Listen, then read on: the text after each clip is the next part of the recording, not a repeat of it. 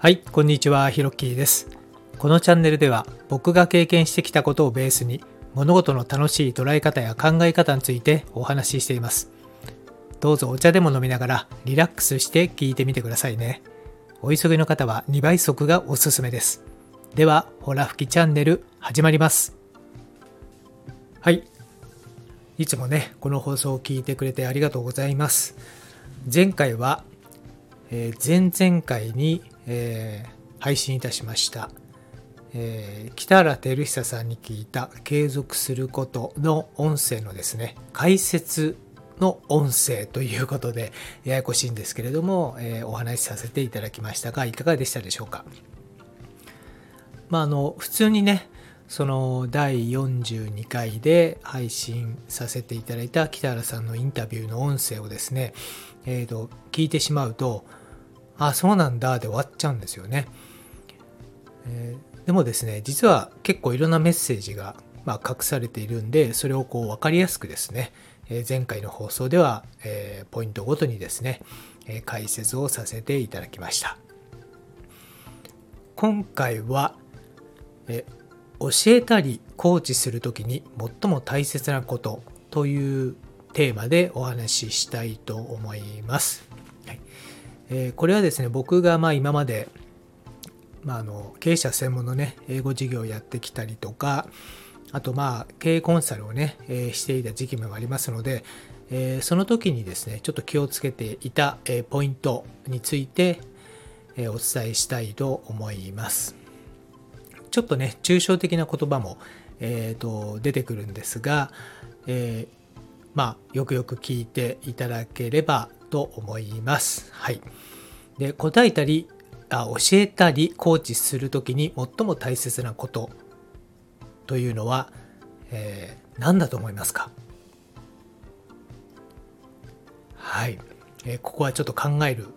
ところなんですけれどももしよければですねえーまあ、中には、えー先生だったりコーチングされてる方だったり、え何かね英語を教えてる方だったりいろんな方いらっしゃると思うんですけれども是非ですね、え目の前の方にお客様にですね何かをこう教えたりコーチする時に、まあ、最も大切なことは何なのかっていうのをですね是非ですね一時停止ボタンを押して、え少し考えてみてください。それではどうぞ。はい、というわけでですね、えーどうでしょうか？皆さんそれぞれ、え答えがあると思います、えー僕はねそれ全てが正解だと思ってるんですよね。で僕が思う教えたりコーチする時に最も大切なことはですね教えないことです。教えないように教えるっていう感じですね、えもっと言うと、え答えを言わない。正解を言わないということです。それをすごく気をつけてます。はい。で、まあ、特に例えば、えーそうですね場合によってなんですけども英語学習の授業をしている時に生徒さんにですねまあ最初の頃はねやっぱりいろいろ質問がありますよね。まあわからないから当然なんですけれどもでその時にですねこう明らかに答えが分かってることでも、え答えを言わないということを気をつけてました。はいえー一旦生徒さんに考えてもらって生徒さんなりの、え答えを出してもらうということですね。はい、でそこで、えそれでも答えを言わないっていうのを最初はねちょっと教える側も辛かったんですけどもそれをすごく気をつけてました。はい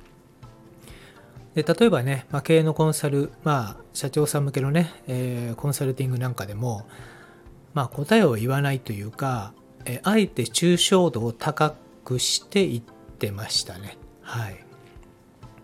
この抽象度を高くするっていうのは、まあ、具体的に言わない、その具体的っていうものと反対側にあるのが、まあ、抽象的っていうことなので、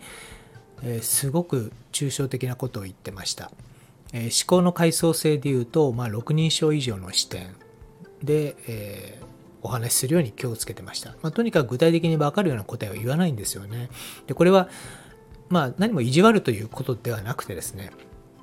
まあ、これはいろんなあの、まあえー、コンサルの契約をさせていただいた、まあ、社長さんであるとかもしくは、まあ、英語のですね生徒さん、えー、なんかでもですねまあいろいろやってみた結果だったんですよね。と言いますのも、まあ、最初はですね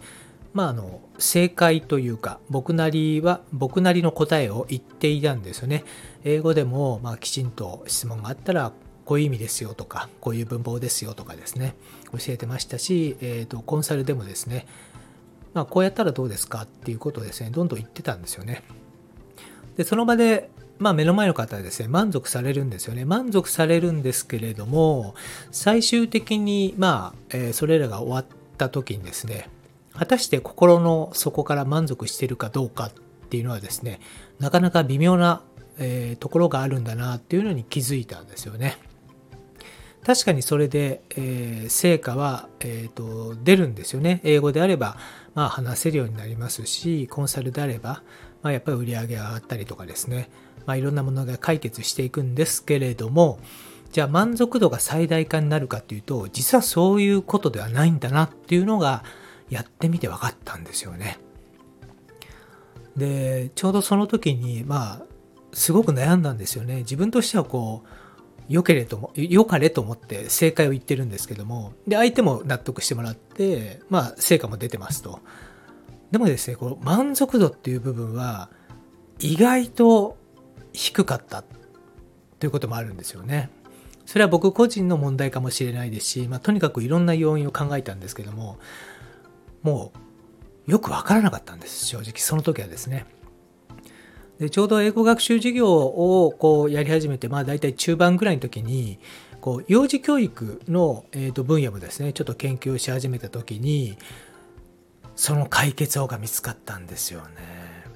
まあ、非常にあの都内でもまあ有名な、まあ、例えば慶応幼稚舎とかにバンバン入れてるようなですねすごい幼児教育の、まあ、塾の、えー、塾をやってる方がいらっしゃってでどうやって教えてるんですか？ということでなんか聞く機会があったんですよね。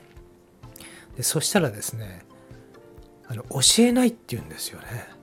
えどういうことですか？教えないで学ばせるって言ってましたよね。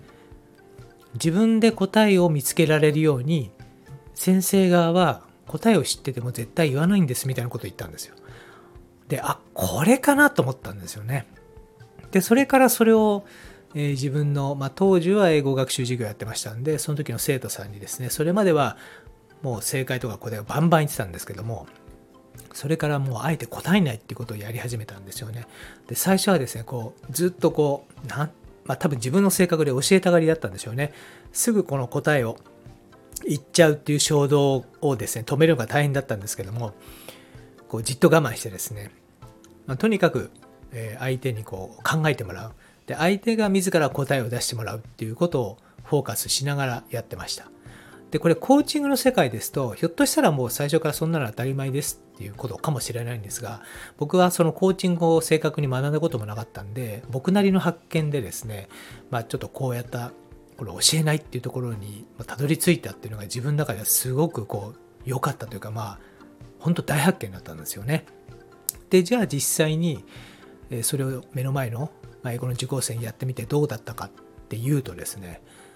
めちゃめちゃ満足度が上がったんですよね。満足度が上がったどころかもう自分たちで勝手に英語を勉強し始めるっていうですね本当に理想の状況になっていってで質問の質が変わっていったんですよね。これってどういう意味なんですか？ではなくてこれってこういう意味だと思うんだけど他に何かありますかとかですねそういう質問の質も変わっていったんであやっぱりこの教えないっていうのは結構この目の前の人に何かをコーチするとか教える時って大切なんだなと思ったんです。はいまあ、要するにこの今まで自分が正解と思われるものもしくは自分の意見をこう答えとして言ってきたことっていうのはその目の前の方が成長していくその成長の目を勝手に積んでいたんだなっていうふうに僕の中では結論付けたんですね。なのでその目の前の方が本当に成長していって成長していってこの自ら答えをこう獲得していくというところがやっぱりですね人間として最も喜びをこう得やすいんじゃないかなっていうふうにやってみて思いました。はい、やっぱりねこう誰かから言われてその通りやって成果が出たら確か嬉しいんですけどもそれよりもなんか自分で答えを見つけてでそれ向けて実行してでやっぱり成果を得るっていうのがですねやっぱりこう喜びとしてはですね非常に大きいんじゃないかなというふうに思ったんですよね。はい。まあなので、まあ、教えたりコーチする時に最も大切なことというテーマで本日はお話ししましたけれどもまあ僕なりにたどり着いた答えはまあいわゆる教えないということでございました。はい。えー、というわけでまああの まあ、僕の放送をね、えーと、ずっと聞いて、えー、くださってる方は、えー、まあいろんなね話をね毎回されるんで「へえ、そうなんだ」みたいな形だと思うんですけれども、えー、ちょうどまあ39回目ぐらいからですかね、えー、あ38回目か。はい。超簡単幸せになるシンプルな方法の一つからですねまあいろいろ目の前のことを受け入れてみるとかですねまず先に自分を満たすとかですねあとまあその後お彼岸についてと北原さんのインタビューがあって、まあ、今回教えたりコーチする時に最も大切なことっていうことで本当にねジャンルバラバラですけれどもまあとりあえず、えー、いろんなことを話していくというのが今のところのこのホラ吹きチャンネルの特徴かなというふうに思っておりますので、えー、まあよかったらですねなんか話面白いなとかですね、えー、もうちょっと聞いてみたいなという方がいらっしゃいましたら、ぜひですね、フォローボタンを押してくれたら嬉しいです。今回のホラ吹きチャンネルはこの辺で、最後まで聞いてくれてありがとうございました。それではまたです。